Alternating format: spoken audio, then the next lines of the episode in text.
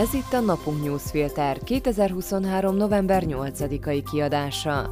A híreket ma Finta Márk válogatta és kommentálta, én Kovács Magdaléna vagyok.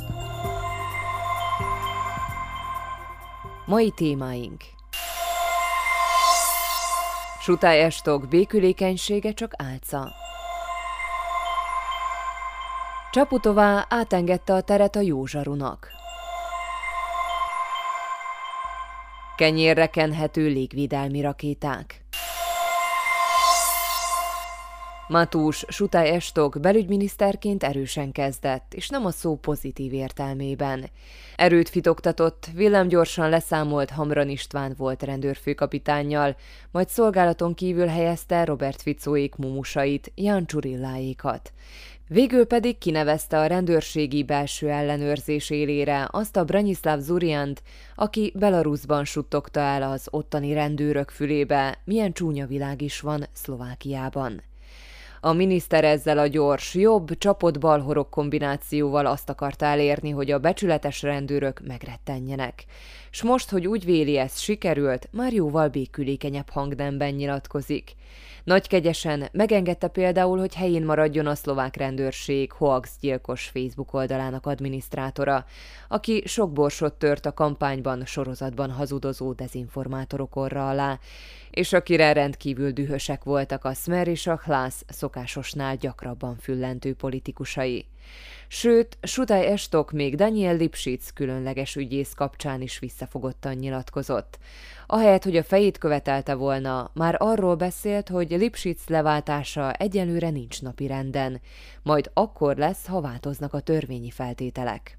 Ebből persze nem szabad túl sok tanulságot levonni. A rendőrség Facebook oldalának adminisztrátora valószínűleg úgy is távozni fog, Lipschitz leváltásához pedig a belügyminiszternek nem sok köze van, így azt mondhat, amit akar. A cél kizárólag az, hogy engedjen kicsit a gyeplőn és jelezze a nyilvánosság felé, hogy most egy picit nyugisabb időszak következik. Ez a nyugisabb időszak azonban nem vonatkozik a rendőrségre. Ott most lassú tűzön fognak megsütni mindenkit, aki nem a rendszer kegyeltje. Ez pedig nem a nyilvánosság előtt történik majd. Sutály nem szeretnének nagy hírverést. A lassú tűzön sütögetés hétfőn már elkezdődött. Reggel fél hétkor villogó rendőrautóval állították meg a munkába tartó Ladislav Koteket, a belső ellenőrzés egyik tisztségviselőjét, akit felesége és gyermeke szeme láttára azzal vádoltak meg, hogy engedély nélkül használja a szolgálati autóját. Koteknek pénteken még volt engedélye, akkor még nem Branislav Zuriánnak hívták a felettesét. Hétfőn azonban már Zurián volt a főnöke, és mit ad Isten, Kotek volt az egyik olyan rendőr, aki részt vett egy házkutatáson Zurián lakásában, mikor az egykori rendőrségi erős embert titkos információk szivárogtatásával vádolták meg. A terv tehát láthatóan ez – a nem rendszerkonform rendőrök zaklatása, amíg meg nem törnek és le nem szerelnek. Ján Csurilláik is ezen mennek most keresztül, szolgálaton kívül helyezték őket határozatlan időre. Ez idő alatt munkaidőben otthon kell tartózkodniuk, és ellenőrzések járnak a nyakukra, gyakorlatilag házi őrizetben vannak. S a vegzálástól akkor sem szabadulnak meg, ha végül leáll ellenük az eljárás, és újra szolgálatba helyezik őket. Kotek példáján látszik, a Sutai Estok Zurian tandem egyáltalán nem fél agresszív, léleknyomorító eszközöket használni, és pokollá fogja tenni az életüket, ha nem lapulnak meg. Ezt a hadjáratot pedig imidzsjavító politikai kommunikációs eszközökkel igyekeznek majd elfedni, a régi klasszikus trükköt a jó zsaru, rossz zsaru felállást bevetve. A rossz zsaruról már beszéltünk. Jöjjön most a jó zsaru. Peter Pellegrini hivatalosan is visszatért abba a pozícióba, amit 2020 előtt töltött be az országban. Ő lesz a kormány józsarúja, a kedves, mosolygós, kesztyűbáb, aki majd igyekszik mindent elsimítani, s ha minden a terv szerint megy, ezt egyenesen az elnöki palotából teheti majd. A jófiús arculat tesztje épp szerdán zajlott. Pellegrini házelnökként Zuzana Csaputová államfőhöz látogatott, és mindent megtett azért, hogy a találkozónak jó visszhangja legyen. Hatalmas csokorral érkezett, majd a tárgyalás után nem győzte hangsúlyozni, mennyire baráti, kellemes, és produktív volt a találka a két legfőbb közjogi méltóság között. Mintha minden a legnagyobb rendben lenne, és a felmerülő problémák csak apróságok lennének. Tessék oszolni, nincs itt semmi látnivaló. Pellegrini úgy vizezte fel a rendőrségi leszámolás sűrű haraglöttjét, mint egy rutinos pincér sört turista csapdait termekben, mondván, ilyen személycserék minden kormányváltásnál teljesen természetesek, szóra sem érdemesek. S még ezután is tudott emelni a cukiság faktoron.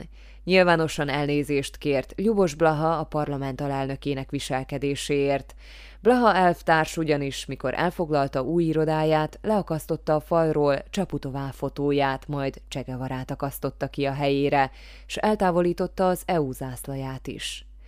Pellegrini pedig nem csak elnézést kért, de nyilvánosan ki is osztotta Blahát, majd megszellőztette, hogy a parlamenti alelnök utólag belátta, nem volt épp a legszerencsésebb, amit tett. A házelnöknek nagyon jó érzéke van ehhez a játékhoz, és láthatóan élvezi is, hogy ő lehet Ficó hatalmának emberarcú emisszárja. Egyszerre tudott finomítani Sutály Estok álmokfutásának percepcióján, megvédeni Blahát attól, hogy nyilvánosan bocsánatot kérjen, és megalapozni esetleges köztársasági elnöki kampányát. Mindezt bármiféle ellenállás nélkül. Csaputováik ugyanis egy szóval sem kommentálták a Pellegrinivel való találkát. Az elnöki palota nem kommunikálta a kételjeit a rendőrségi tisztogatásokkal, vagy épp a nyugdíjreformmal és a civil szervezetek korlátozásának hírével kapcsolatban. Teljesen átengedte a teret Pellegrininek, aki köszönte szépen a lehetőséget, és élt vele. Nehezen érthető, hogy Csaputová miért hallgatott a találkozóról. Találgatni persze lehet, be akarja tartani a játékszabályokat, meg akarja adni a kormánynak a neki járó száz napot, meg akarja nyugtatni a nyilvánosságot, hogy még nem akar ingoványos talajra lépni olyan ügyekben, melyek nem tisztázódtak. Ám ezzel a hallgatással az elnöki palota akaratlanul is legitimálja a Pellegrini narratíváját, és ezen keresztül a Ficó kormány agresszív fellépését, úgy, hogy még a teljes kommunikációs teret is átengedi a régi új garnitúrának. Ez pedig vaskos politikai hiba.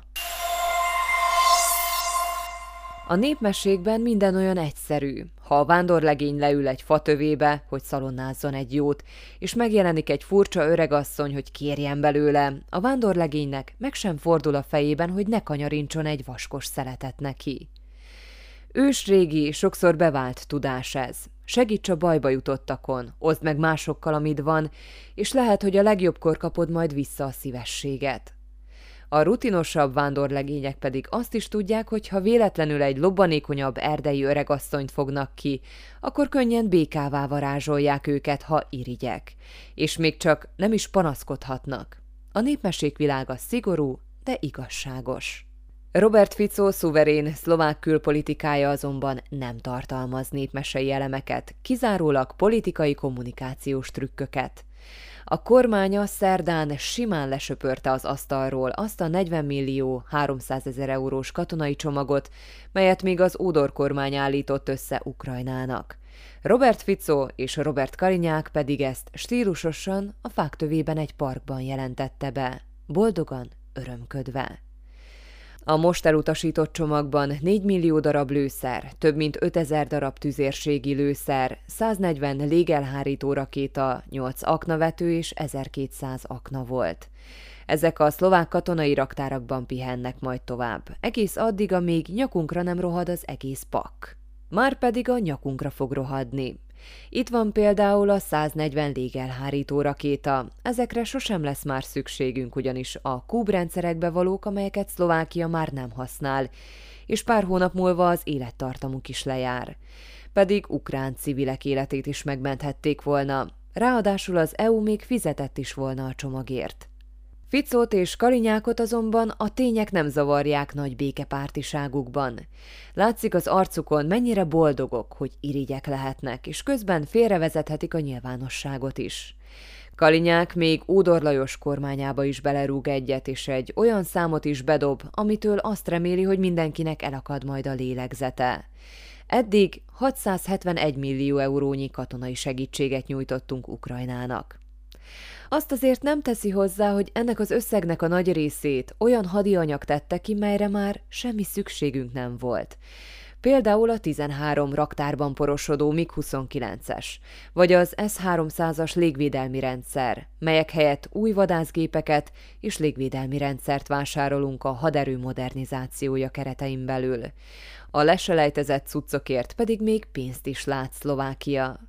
Így viszont megtartunk egy csomó olyan hadianyagot, melynek lejár a szavatossága, és sok pénzt kell majd költenünk arra, hogy meghosszabbítsuk az élettartamukat, hogy aztán fogják a port a katonai raktárakban, mint a nagy befőttje.